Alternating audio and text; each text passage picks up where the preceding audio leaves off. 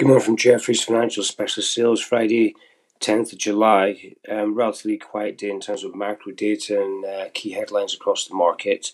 So we're now just back to thinking about the Q2 earnings season, which starts on Monday. DNB are the first uh, on the tape from the Europeans. We put out a preview today, um, where again we're tied up on numbers ahead of the quarter. I think the key points here primarily on credit, but equally on net interest income. You've seen rate cuts uh, by the central bank and that's going to feed through to some uh, headwind pressure on the revenue line. They're still likely to grow the loan book between 4 and 5% this year, but we think you're going to start to see a bit of margin pressure weigh on the number. And so we think that's probably the key risk item for the Q2s that could uh, send the stock down. We've seen uh, three uh, rival houses downgrade the shares over the past week. Heading into the print, it seems very much like the street is looking towards Swedbank primarily and followed by SEB as two key upside names for the quarter.